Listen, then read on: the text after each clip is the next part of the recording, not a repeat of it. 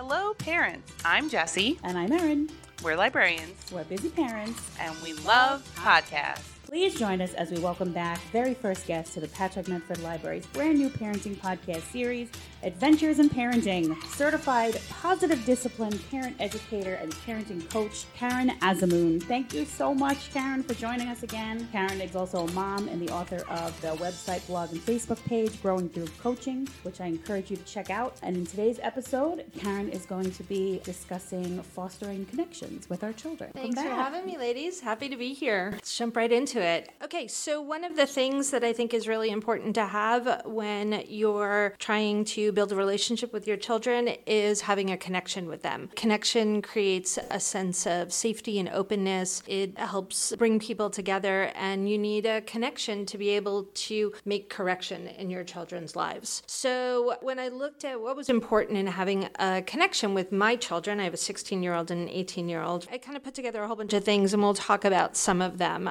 I think the first thing, and I talk about this a lot, and you'll hear me repeat this again and again, is not having any judgment for your children. Whatever is going on in their lives, just respect it. If you come from a place of judgment, it's really going to pull that connection apart. Show up for them, learn who they are. Their world is not our world. Very different world. In each generation, there are new words and new things that are accepted and things that are no longer accepted that were accepted. And so, really understanding the world that they're in. Get on their level, listen and hear them, find things that are commonalities, uh, model what you want to see, what you want to see in them, and share about yourself. So, I'll go into a little bit more detail about some of those, but I really just wanted to kind of put all that out there when we're thinking about like what does connection mean? That's what i'm talking about. Because as i talk about things in our future podcasts no judgment is going to come up. When we're talking to our kids of all ages or we're talking to anybody i mean even if you kind of think of like your relationship with your boss if your boss comes uh, kind of makes a judgment statement about you like well that wasn't good was it? You know how are you feeling?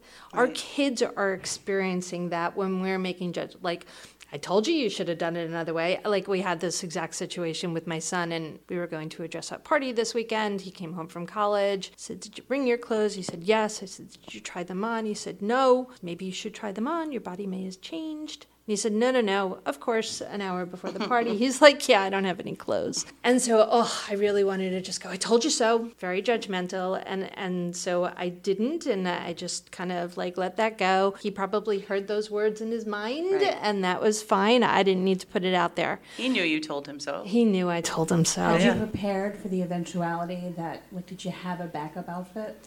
Well, he's 18. Right. So, no. Now, if he was eight, yeah, yes. Right. But at 18, you know, you're kind of adult-ish. Sure. So you're kind of on your own. Now, in, in, in hindsight, we had to go out of our way anyway to, to get new clothes for him. Mm-hmm. But he felt the I told you so regardless. It's not putting that blame or shame on him of that judgment like you screwed up. Okay, let's just think what can we do better next time? And that's how you move forward. So, taking that judgment out of it, it moves away that negativity and opens you up for that connection with your child. Finding commonalities, building that connection. I always talk about like when we drive in the car, even if it's just like an hour drive, I'll let the kids kind of make, you know, take turns kind of putting on their music. Well, a lot of their music is not my music, but that's okay. Mm-hmm. Like if I needed, to, like when my kids were little and we missed this phase, but that shark, that baby. Oh, the baby shark. shark. Yeah, yeah, yeah. Right? Sure. Like if I had to listen to that to form a connection with my kid, I would do it, right? So now I'm listening to artists that I've never heard of before, and some of their music I find that I like. And so now we have commonalities, and now we get in the car and they're like, oh, mom's going to like this one. And so we're finding those things, you know?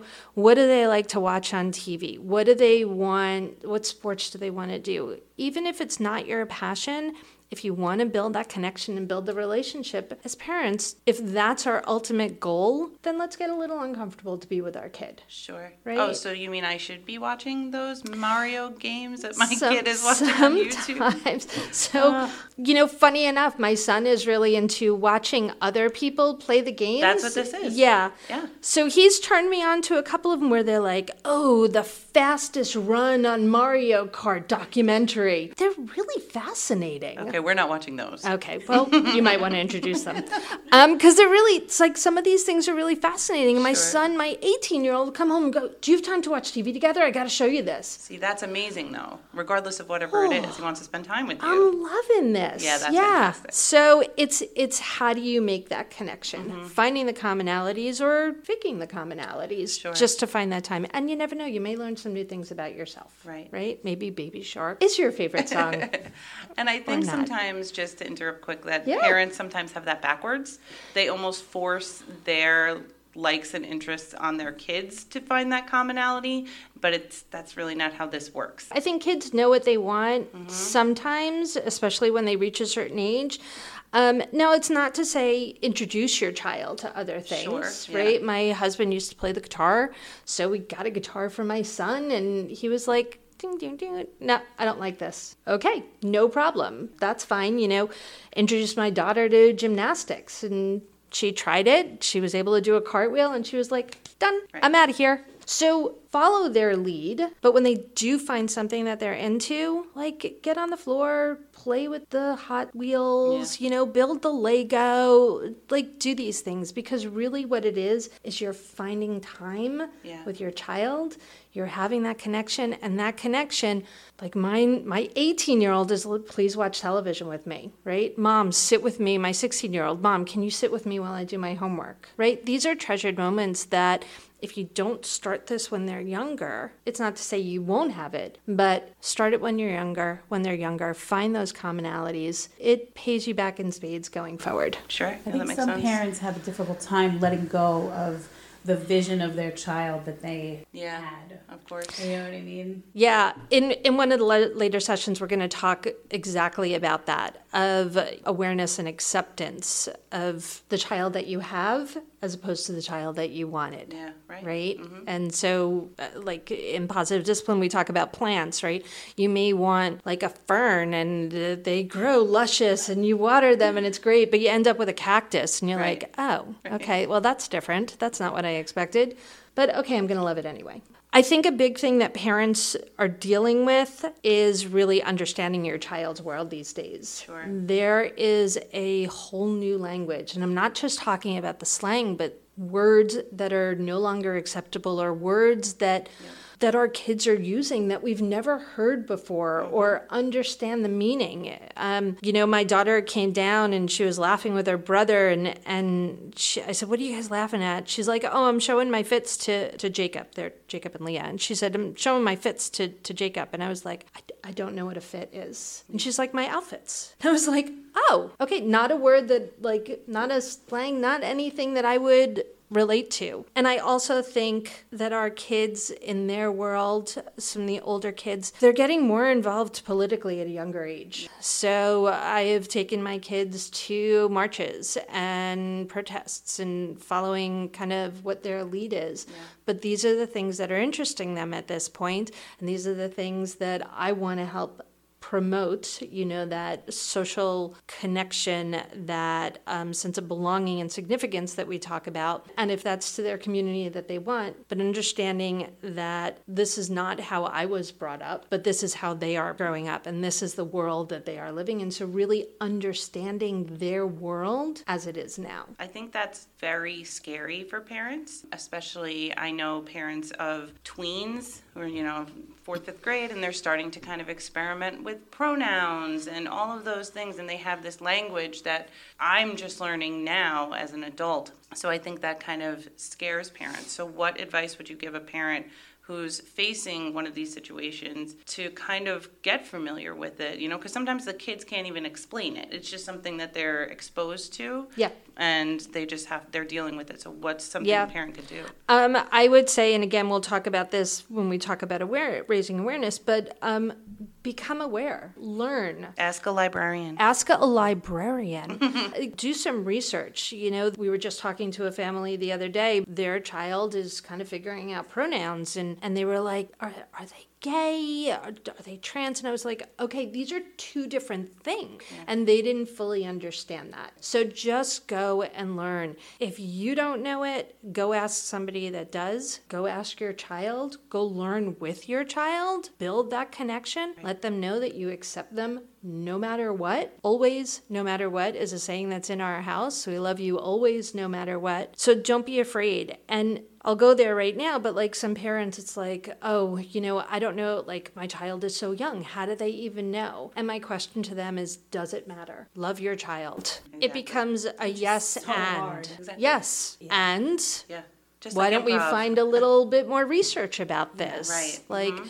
yes, and other people may have a different view, and that's okay. Just like you want to be respected for your view, everybody right. should be respected for theirs. That's right. Yeah. I think one other there's more, but but making a when you're thinking about making a connection is making yourself available. We are all way too guilty with being stuck on our devices. I might have mentioned this before, but but when my kids come into like the TV area, I immediately mute the television. And they're like you can you can keep watching. I'm like oh i know i can but it's okay. I'm gonna just pause it while you're here. And they're like do you do you not want us to see what's on tv i'm like no i just you know if you want to say anything. And they're like no we don't we don't have anything to say. I'm like okay but you have the opportunity. If i'm focused on my phone or my computer or the television i'm not even giving them a chance to speak Sure. I've shut them down consciously, subconsciously. I've shut them down, and I don't ever want to do that to my children. I always want to show up for them. So if they're like, Mom, I'm stopping, yes, I'm going to Karen, give them my attention. What if they're like, Mom, Mom, Mom,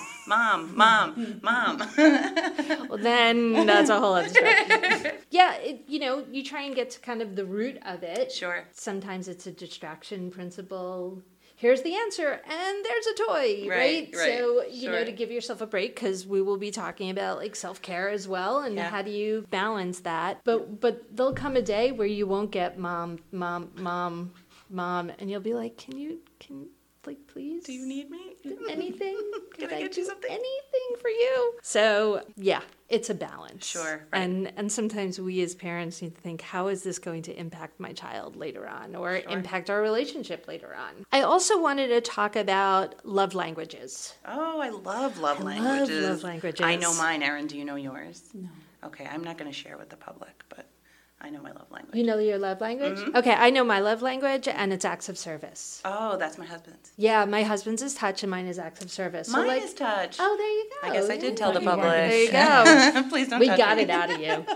Um, but it's important to know your kids' love language. Yes. Mm-hmm. So is it words of affirmation? Is it quality time? Receiving gifts? And this is not like, oh, I'm going to buy my child's love, you right. know, but like little surprises or treasure hunts or things like that. Acts of service or physical touch. We realized not early enough, I think, but we realized that my daughter's love language was touch, right? Mm-hmm. And she deals with some anxiety and some stress. And I would realize, like, whenever she's stressed, and I'd kind of sit next to her, she'd either like twist her foot around my ankle or just kind of like put her pinky with my pinky or like lean her head, just making sure there was some kind of physical touch. And I was just like, cool, like it's cuddle with my kid. Like mm-hmm. I never have a problem with that. And then we kind of put this like, okay, touch is her love language. This is the support that she needs from us. And then I, because I keep a lot, and I went through all of like these old cards of hers, and everyone was like, I love when you hug me. Aww. I love our cuddle time. Aww. I love snuggling. I was like, every single thing she wrote that she loves yeah. was all about the touch for her. Aww. So even now, 16 years old, she's stressed. I'm like, "Can I give you a hug?" And she'll go, "No." And then I'll, then I'll go, "I need a hug." And then she'll be like, "Fine." And she'll give me a hug. Yeah. And just yesterday she was upset about something. I, this just happened yesterday. And I, I said, "Can I give you a hug?" And she said, "No." And I know you don't want you don't need one either. it's just like She's on to you. Damn, getting smart in their older age. Um, but understanding their love language helps you connect with them on their level. Sure. It's not about what you need as a parent, right. right? Again, going back to like what's important to you and how to find those commonalities, it's how do they need you as a parent to show up? How do you discover that? What are some ways to discover that? So there's actually a website where you can go like and do the, you know, air quote assessment on the five love languages or just kind of recognize your child, right? If I opened up my eyes enough, I probably could have told you that my daughter's love language is touch. And if I think about my son, I think I'd probably go with quality time. You know, it's like that time on the couch watching the same thing, even though there's not a lot of communication or we're like laughing about the show that we're watching or you want to watch another one. Like, I think that really kind of energizes him. And I don't need to tell him that I love him. Right. Right. Although I do that all the time. Overload, I'm sure.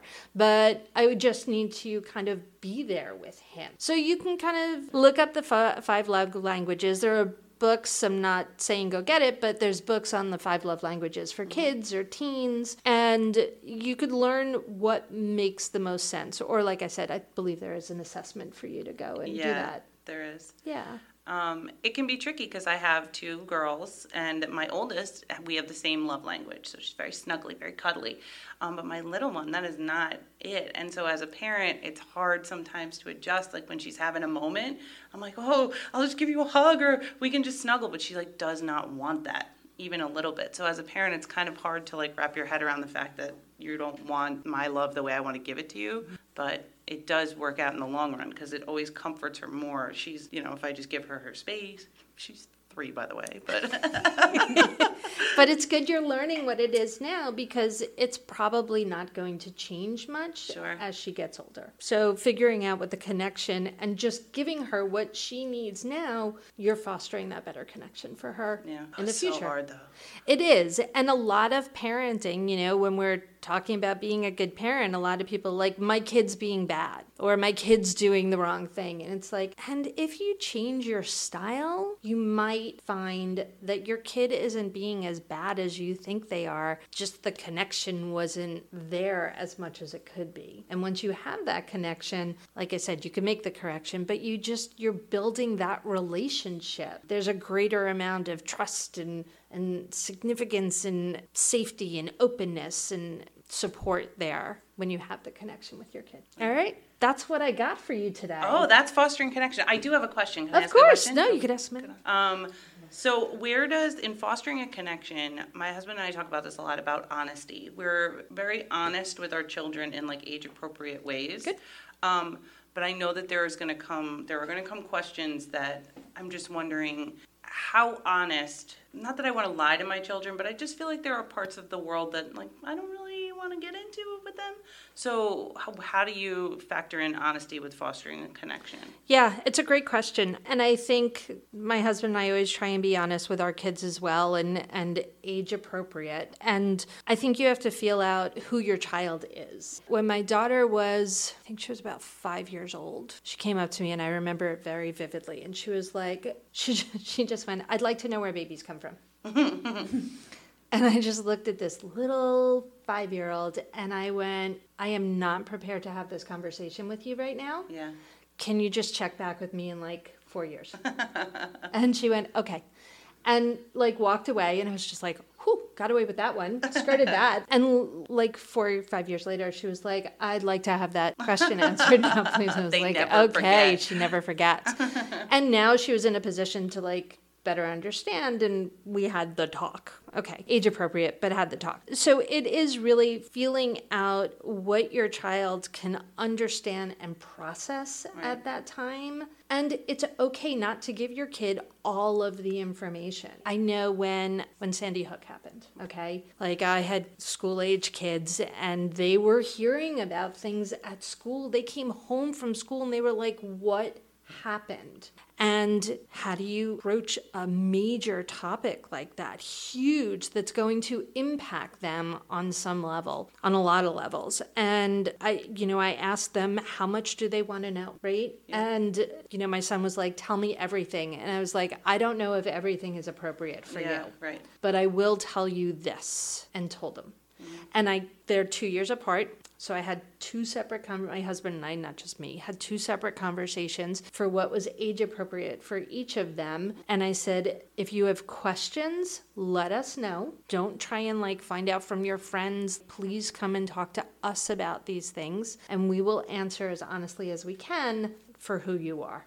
But ask them how much they want to know. Yeah, Yeah, that's that's that's, a good what I have to do because my daughter, if I don't address the question, I can't leave them hanging in the air. She will go like, if you're not going to give me an answer, I'm going to find an answer, and I don't want her to have that Right. random answer Sure. that comes from who knows where. Right. So that's what we do. We kind of discuss the level of this is what's appropriate for you right now where you are in your little life and if we continue along this conversation there might be some things that like once you know it Yeah, you can't unknow it. You can't unknow it. Mm-hmm. so when it comes to things that are really upsetting, it's like this is a conversation for another time. And it, once you once I kind of frame it in that way, that you have to think about these things, you know, later in life. So enjoy now when this is not such an emotional burden because she's super sensitive. Yep. Yeah. So yeah, that's that's how we approach it. But yeah, it's like she's nine and like the questions are just never ending.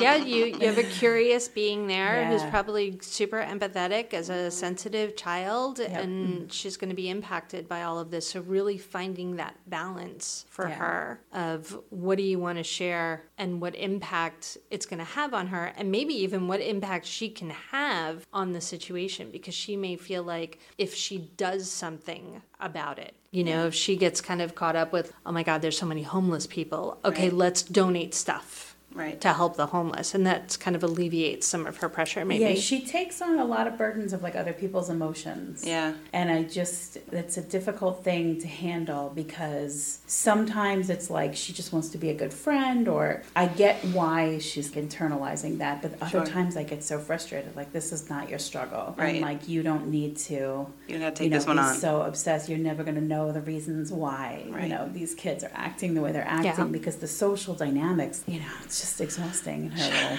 world there. Sure. Yeah, and that's when we as parents need to kind of like help them find that balance because they're Right. little and they're not always going to get it. Yeah. So I guess just to like kind of sum it up, Yeah. you know, um, fostering connection for dummies is really just pay attention. Pay attention. to what they're interested in. Pay attention to them. Pay attention to how they explore the world and how they just how they feel and how they love, and just pay attention and be there. Yeah, and listen to them. Right. Like on some level, let them take the lead in age appropriate, you know, situations, but let them take the lead. Yeah. And model as the parent, I will be there for you. I will be there to support you, to listen, to participate, to play, to care for. And when when your child knows that you are there for them, when you are saying yes, let's do this, when you have to say no, let's not do this Yeah. it becomes easier because there is a lot of trust and honesty and Connection. connection.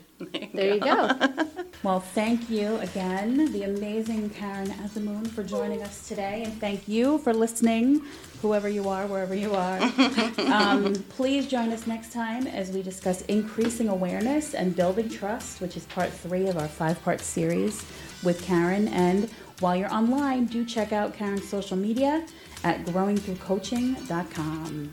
And remember, this podcast was made by busy parents for busy parents, and we want to hear from you. So please email us at podcast at pmlib.org with your suggestions for upcoming shows. Thanks for listening. Thank you. Thank you.